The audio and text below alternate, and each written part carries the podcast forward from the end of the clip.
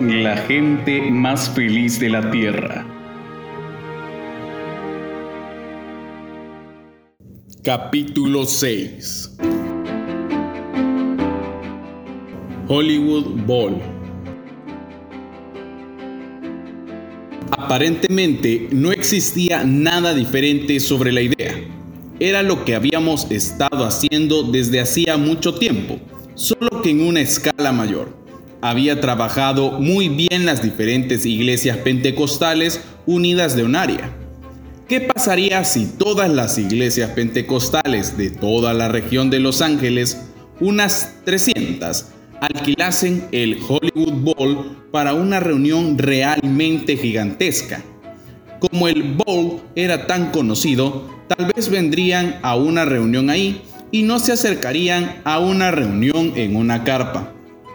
El problema, según nos dimos cuenta los pastores y yo, al discutir este asunto, era el de siempre, el dinero. Solamente el depósito para la reserva de Bowl un lunes por la noche costaba 2.500 dólares. Por pagos por adelantado, por anuncios de radio, folletos y carteles, calculé que llegaríamos a los 3.000 dólares y lo cual sumaba 5.500 dólares solo para empezar, antes de añadir las luces, acomodadores para el estacionamiento y todo lo demás. ¿De dónde nos tendría tal suma de dinero? Por supuesto, no de los pastores, pues la mayoría de ellos recibían un salario más bajo de lo normal. Pero, ¿y qué pasará con los hombres de negocio en sus congregaciones? Y luego se me ocurrió una idea puramente armenia. Si yo proveyese una comida con pollo, le pregunté a los pastores, ¿me conseguirían un centenar de hombres de negocios para asistir a la comida?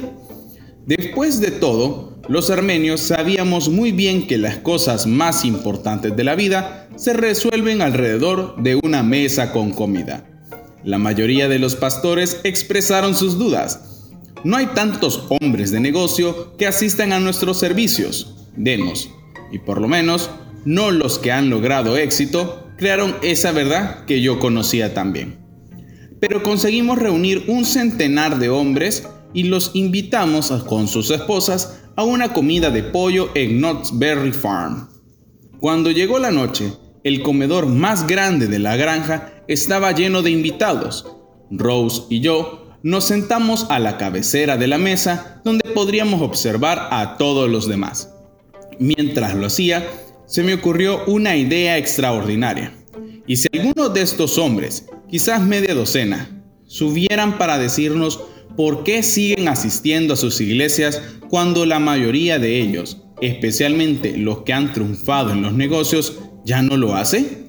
¿Qué es lo que tanto les atrae de Jesús para abandonar su día de descanso? ¿Qué significa para ellos el Espíritu Santo y personalmente en sus propias vidas?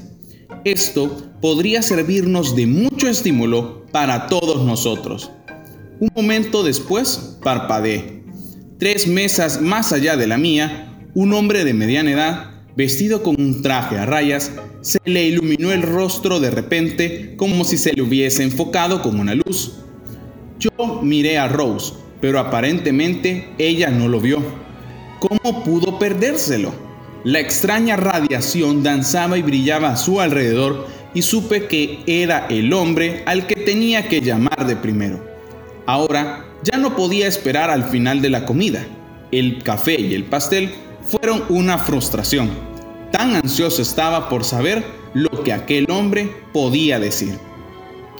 Al fin, las jarras de café dejaron de circular. Las camareras limpiaron la mesa y se llevaron los platos mientras todos se pusieron cómodos en sus sillas y se aprestaron a escuchar mis peticiones de dinero. En lugar de eso, me dirigí hacia el hombre del traje de rayas. Señor, sí, eso es, usted, que lleva una corbata azul y una sonrisa tan llena de Dios, ¿tiene la bondad de subir hasta aquí? El hombre me miró sorprendido, pero inició su marcha entre las mesas hasta que se halló de pie junto a mí. ¿No le gustaría contarnos las hermosas cosas que el Señor ha hecho por usted? Le pregunté. El hombre hizo un movimiento de cabeza para demostrar su asombro. No sé quién se lo dijo, pero sí, mi esposa y yo tenemos mucho por lo que estar agradecidos con el Señor. Y comenzó a contar cómo el padre de su esposa había sido curado recientemente por medio de la oración de lo que los doctores llamaron un cáncer terminal. En medio del silencio electrizante que siguió a sus palabras, miré de nuevo alrededor de la habitación. Cerca de la ventana, un rostro se iluminaba. Señor, tenga la bondad de subir aquí para que todos podamos verlos. Así pasó una hora y media. Un hombre pasó tras del otro en el gran salón, que parecía estar lleno de una especie de poder invisible. Escuchamos historias de matrimonios sanados, alcoholismo superado, reconciliación de socios en negocios. Me puse a pensar en las frases de Charles Price del Evangelio completo pues cada aspecto de las buenas nuevas se relacionaba esa noche a términos de experiencias reales, cortos, sencillos, detallados, y así fueron los relatos de estos hombres prácticos. Ninguno dio un sermón, ni usó un lenguaje sofisticado, y sin embargo, el efecto combinado fue más potente que cualquier sermón que haya escuchado. Cuando 10 u 11 hombres habían hablado, tomé el micrófono y dije, amigos, acaban ustedes de oír el Evangelio completo, expresado por un grupo de hombres de negocio. Evangelio completo, hombres de negocio. Algo de esa frase se fijó en mi mente. ¿No desean ustedes, proseguí, que muchos hombres de negocios del área de Los Ángeles cuenten relatos como estos? ¿No les gustaría que cada mujer hombre y niño de California conociese el poder de Dios de la forma en lo que lo conocemos estos hombres? ¿Qué mejor lugar puede haber para hablarles acerca de él que el Hollywood Bowl? Esto fue literalmente todo lo que tuve tiempo de decir. Por todas partes de esta sala, los hombres se estaban poniendo de pie, metían sus manos en todos sus bolsillos y venían hacia adelante para dejar dinero en la mesa. Trajeron billetes de 10 dólares, de 20 y cheques. Los cheques se fueron amontonando sobre las mesas. Cheques escritos de pie en la misma fila en que esperaban para llegar al frente a la mesa del salón. Cuando nosotros contamos el dinero al final de aquella noche, la suma total ascendía a 6.200 dólares. Pero aun cuando esta cifra me parecía impresionante, sabía que algo más importante había sucedido aquella noche. Había surgido una idea, un patrón de muestra, a pesar de que todavía no alcanzaba a ver las implicaciones futuras. Solo piensa, le dije a Rose mientras conducía hacia Downey, ¿cuántos hombres de negocio hay en el mundo comparado con los predicadores? si los hombres de negocio se uniesen para difundir el Evangelio, y después los funcionarios nos dijeron que el Hollywood Bowl nunca antes se había llenado un lunes por la noche. Para nuestra reunión del Evangelio completo, se llenaron 20.000 asientos y quedaron 2.500 personas de pie alrededor de la arena. Y esta fue la primera noche que usamos la ceremonia de encender candelas.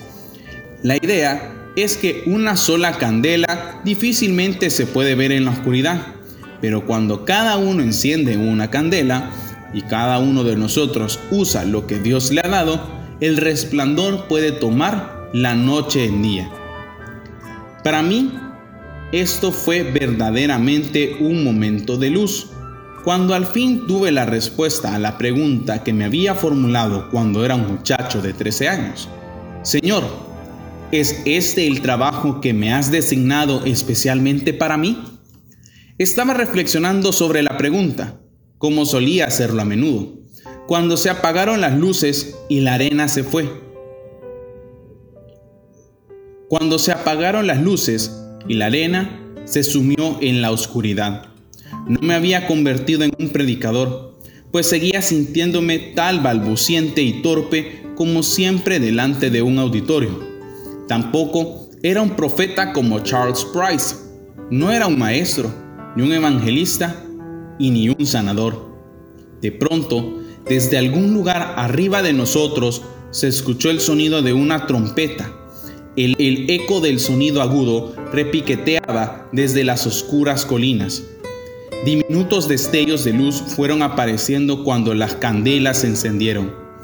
El resplandor creció hasta que la llama se entendía de vecino en vecino y de pronto el bowl centellaba de luz mientras miles de diminutas llamas se quemaban juntas.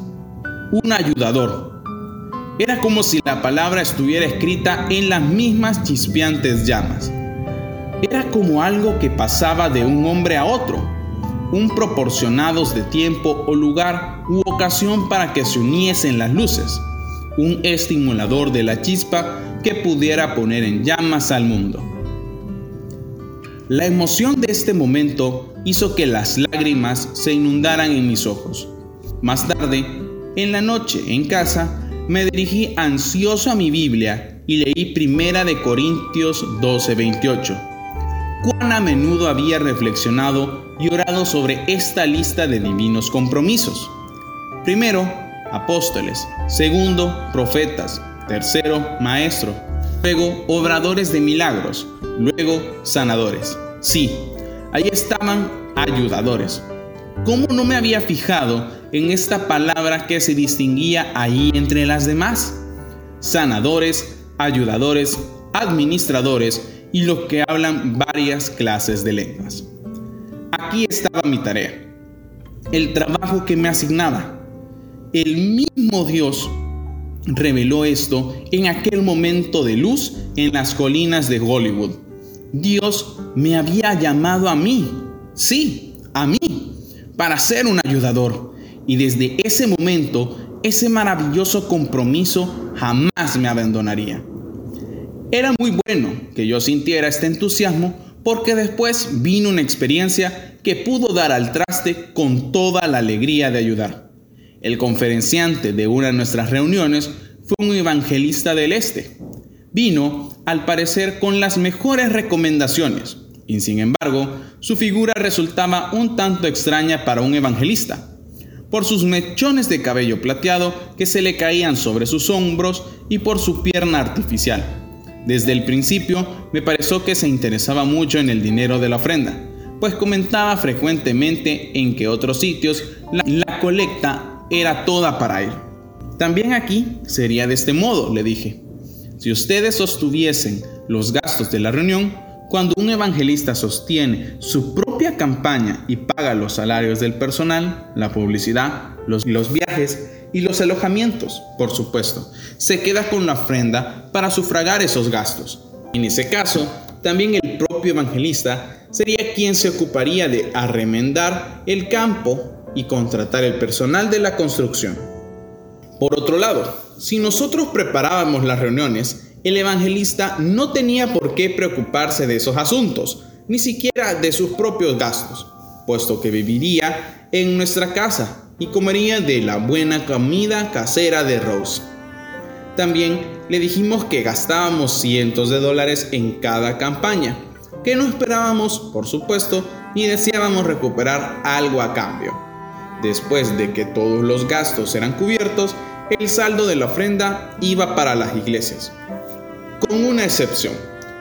Una vez a la semana recogíamos lo que llamábamos una ofrenda para las propias necesidades del evangelista. Había sido nuestra experiencia que al final de las seis semanas de campaña el evangelista podría disponer del suficiente dinero para poder financiar su siguiente campaña para sí mismo. Como digo, le hablé tan minuciosamente de todo esto porque me daba cuenta de que era algo que a él le preocupaba en extremo. Pero incluso después de esta explicación, él siguió preguntando al final de cada servicio cuál había sido la recaudación. Ustedes podrían recoger muchísima más que eso, nos decía. No lo llevan bien. Tienen que llegarles a la fibra del corazón si quieren que la gente dé su dinero. Nosotros no queremos que ellos den, dijo Rose a través de la mesa de la cena, pasándole las albóndigas por tercera vez. No porque lo pidamos nosotros, si el Espíritu Santo los impulsa a dar, es distinto, y Él les dirá qué cantidad. Lo extraño del caso de este hombre es que, a pesar de su amor al dinero, era un hombre ungido, inspirado por Dios. Jamás tuvimos mayores concurrencias que en ese verano. Nunca antes se acercó tanta gente al altar. Jamás se vieron sanidades tan maravillosas. Una noche, un niño sordo oyó por primera vez en su vida. Al fin de la semana, su médico testificó su sanidad desde la plataforma. Otra noche, una mujer fue liberada de un bocio que le desfiguraba tremendamente. Al fin, el último domingo por la tarde, alrededor de 10.000 personas se amontonaron en la enorme tienda, mientras Bob Smith, este no es su nombre real, hacía el cierre final de su sermón. Era realmente un orador nato, pensé, y me alegré de que por su causa las reuniones hubieran resultado tan exitosas financieramente hablando, ya que el pobre hombre parecía muy ansioso a este aspecto. Había recibido suficiente dinero de las ofrendas de amor como para financiar varias campañas cuando regresara al este, o donde hubiese elegido dirigirse. Mis ojos se posaron en las hileras de espectadores. Aún había un sobreabundante diferencia a favor de las mujeres y aún lo podía comprobar. ¿Cuál era la respuesta para hacer a Dios real también para los hombres de hoy? Las ricas bendiciones de Dios, Smith lo estaba diciendo. Mi mente repentinamente volvió al sermón. Él no puede darles a ustedes si ustedes no le dan primero a Él. Vacíen sus bolsas, amigos, que Él les llenará con todas las riquezas celestiales. ¿Por qué estaba aquel hombre hablando de bolsas? ¿No se había proyectado tener una colecta en esta reunión final? ¿Quién dará? persistía. ¿Quién dará con sacrificio hasta que las manos de Dios se desaten para darles a ustedes? Una mujer vestida de rosado ya venía por el pasillo hacia la plataforma. Smith salió por detrás del púlpito y se inclinó a través de las macetas que rodeaban la tarima para aceptar lo que ella ofrecía. El Señor la bendiga, hermana, él gritó. Dios la bendecirá poderosamente por esta dávida de amor. Aquí y allá, bajo la enorme tienda, otras personas venían por los pasillos. Yo me levanté de mi asiento en la parte de atrás de la plataforma y me hice hacia el lado. Allí, detrás estaba formando un grupo de mujeres y pastores locales. ¿Qué se cree que está haciendo? preguntó Edward Gabriel, hermano de Rose, de la familia de Rose, que recientemente había acortado su apellido de Gabrielen a Gabriel. No tiene derecho a hacer eso. Tenemos que impedírselo, corroboré yo. Pero, ¿cómo? La emoción de la gente por ofrendar era verdadera, a pesar de que las del predicador no lo fueran. Ahora, él estaba llorando mientras recogía las ofrendas. Gracias, hermano. Dios le recompense, hermano. Dios lo bendiga. Y a usted, y a usted. ¿Qué podíamos hacer? Estas gentes habían escuchado la voz de Dios predicada durante semanas por este hombre. Habían visto sus sanidades. Muchos habían dado su vida a Cristo como resultado. Si lo hacíamos quedar mal, ¿no minaríamos la fe de esta gente? Pero tenemos que procurar que no se marche con todo el dinero de esa gente, dijo Edward. Edward era el jefe de los mujeres de las reuniones. La desvergonzada sangría siguió adelante. Jerry acabó por impacientarse de tanto estar sentada y Rose tomó las llaves del carro y la llevó a casa. Cuando Rose regresó de un viaje redondo de 50 kilómetros, el hombre seguía adelante con su demanda de dinero. Convirtió el hecho de dar en un testimonio público a la vista de todos y para ser contado como uno que amaba a Dios. El volver una segunda y aún una tercera vez significaba la demostración mayor de su devoción. Durante dos horas y media increíbles, mucho después de la hora final propuesta, la colecta seguía aquí y allá, En el auditorio vi rostros que estaban tan desconcertados como el mío. Quizás unas 400 personas se habían marchado, pero la mayoría de la congregación parecía hechizada por su espectáculo. Varias veces apareció que toda la muchedumbre de la tienda se ponía de pie a la vez y pasaba al frente para colocar su dinero en las cajas para ofrendar a los pies del predicador. Al final, cuando difícilmente podía quedar un dólar en un bolsillo o en un bolso, el predicador inclinó su cabeza para la oración de clausura. Con tanta rapidez como una maniobra militar, Edward y su equipo de mujeres se acercaron a la plataforma. Antes de que Smith pudiera protestar, alzaron las cajas de las ofrendas y las llevaron a la parte posterior de la plataforma. ¡Eh! Vosotros, muchachos, esto, hermanos, Smith tartamudeó. Estoy todavía bendiciendo estas ofrendas. Amén, corearon las mujeres y se desvanecieron tras la cortina que separaba del público. Era el lugar que usábamos como despacho detrás de la tarima. Allí nos encontrábamos pocos minutos después. Comenzábamos a contar el dinero cuando Smith irrumpió embistiendo los cortinajes, las venas de sus sienes palpitaron de rabia. Esto es mío, dijo. Todo eso es mío. Llevaba consigo una vieja cartera de cuero cuando entró en la habitación y con ella se echó sobre la mesa. No le había visto antes tal cartera y por supuesto no la llevaba en el carro cuando él y Rose ya habíamos venido desde Downey aquella tarde. Abrió la cartera y comenzó a llenarla de los billetes en que estaban sobre la mesa. Edward cogió un asa de la cartera mientras otro de los hermanas agarraban a Smith por un brazo. No lo toque. Era mi propia voz la que estaba hablando. No pongan un dedo sobre ese hombre. Las mujeres me miraron sin comprender. Yo estaba tan sorprendido como cualquiera de ellos. De pronto me pareció estar viendo no a un predicador sofocado, preso de la codicia, sino a Saúl, rey de Israel, y escuchando las palabras de la Biblia. ¿Quién extenderá la mano en contra del ungido del Señor? Aquellas eran las palabras de David, recordaba, y ya las había dicho en refiriéndose a Saúl. Después de que Saúl se había apartado de Dios, desobedeciéndole, estaba peleando contra él. Y aún así, a los ojos de David, Saúl seguía siendo el hombre a través del cual el poder de Dios había bendecido y fluido, al igual que yo había visto fluir el poder a través de Bob Smith. Smith continuaba metiendo billetes en la cartera tan deprisa como sus manos podían mover. Temos, dijo Edward. ¿Es que no ves lo que está haciendo? Lo veo. ¿Y le vas a dejar que se marche con todo ese dinero? ¿Por qué no debo? dijo Smith. Si es mío, ¿no? Ahora, él estaba sosteniendo la cartera debajo de la mesa, arrastrando el dinero con el brazo hacia su interior. Sí, Bob, es tuyo, asentí, apenas creyendo mis propias palabras.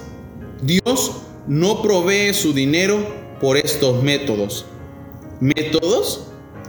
Smith se echó hacia atrás con desdén. Ustedes no saben nada sobre estos métodos. Usted es un tonto, Shakarian. Todos ustedes son unos tontos. Cerró la tapa de la bolsa con un chasquido y se quedó de pie, mirando el pequeño círculo de laicos y pastores. Tienen una cosa fantástica en marcha y ni siquiera se han dado cuenta. Retrocedió hacia la cortina, buscando de espaldas la salida. Un segundo después había desaparecido. Tuve que poner ambas manos en los hombros de Edward para evitar que se echase a correr detrás de él. Déjalo en paz, repetí. ¿Qué íbamos a hacer con ese dinero? Este dinero no es de Dios y ni puedo creer que Dios lo haya bendecido. Una vez más, tenía la sensación de que las palabras que escuchaba no procedían de mí mismo. Después el momento pasó y una gran debilidad se apoderó de mí. La debilidad de la gente, de las reuniones, de las carpas, de la plataforma, de los altavoces. Pasamos al interior de la carpa de lona. La multitud todavía estaba saliendo paso a paso por los pasillos en dirección a las puertas. Y los equipos de voluntarios de las iglesias estaban ya plegando las sillas.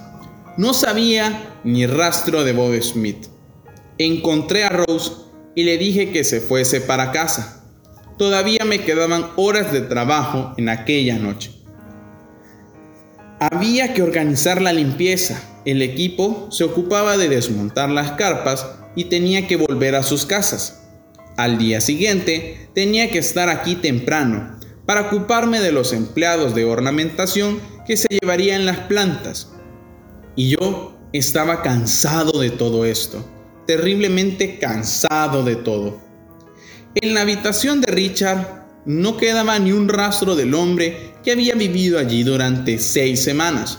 Sus ropas no estaban en el armario, sus dos maletas azules habían desaparecido e incluso su cepillo de dientes del soporte en el cuarto del baño.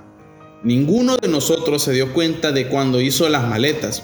Por supuesto, no se había despedido de ningún miembro de la familia y ni siquiera dio gracias a Rose por sus semanas de hospitalidad. Seis años después, oí hablar de nuevo de Bob Smith. Luego, una mañana, él mismo entró en la oficina principal de la granja, Reliance Number 3, flaco, sin afeitar, mal vestido y con toda la apariencia de no llevar un centavo encima. Me contó una larga historia de mala suerte y me pidió dinero para ir a Detroit. Se lo di. Tres años después, supe que había muerto. Esta fue la primera vez, pero de ninguna manera la última, en que Rose y yo enfrentaríamos al fenómeno de encontrar un hombre con un tremendo ministerio de Dios para los demás, pero que era en su vida personal una vergüenza.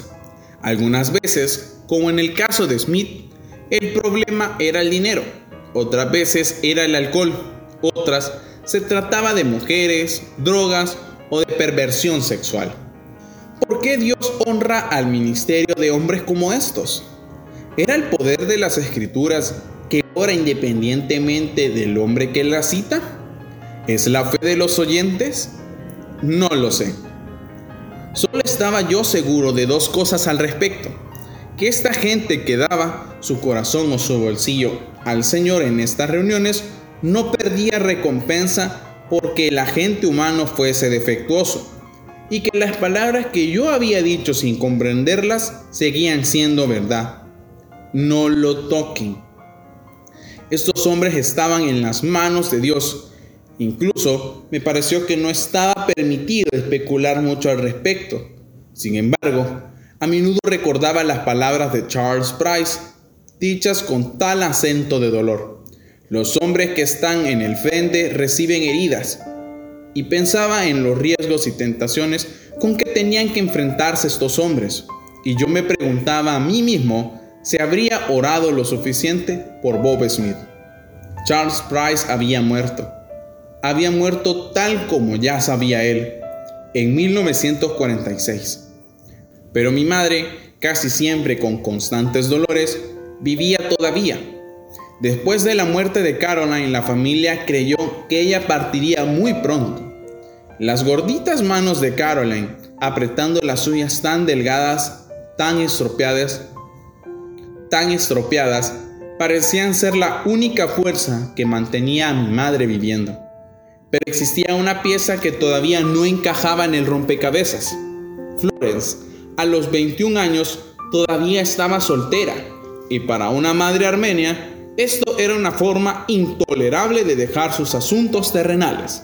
Así que cuando Florence se comprometió con un guapo joven armenio, cuya madre había fallecido algunos años antes, mamá tomó en sus manos el asunto de la boda.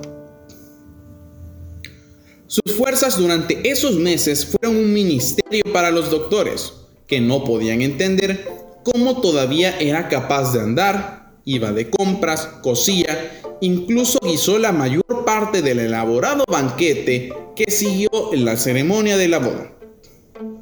Pero luego, cuando la radiante pareja había partido para su luna de bien, ella volvió a la cama. El cáncer había progresado más allá de lo que puede aliviar las drogas, pero no recuerdo haberle oído a mamá ni una sola queja. Le oía solo dar gracias porque había sido capaz de completar sus deberes familiares. El doctor John Leary, el especialista que atendía en sus últimos meses, solía acudir a la gran casa estilo español por la mañana temprano. Para empezar el día bien, solía decirme. Él decía que tenía unos cuantos pacientes no tan enfermos como mamá, pero que sus problemas lo dejaban exhausto. Pero si puedo pasar 15 minutos al día al lado de tu madre, al principio del día, puedo enfrentarme con cualquier cosa que venga. Cuando falleció en noviembre de 1947, a la edad de 50 años, me di cuenta de cuánta gente se había visto alentada por ella.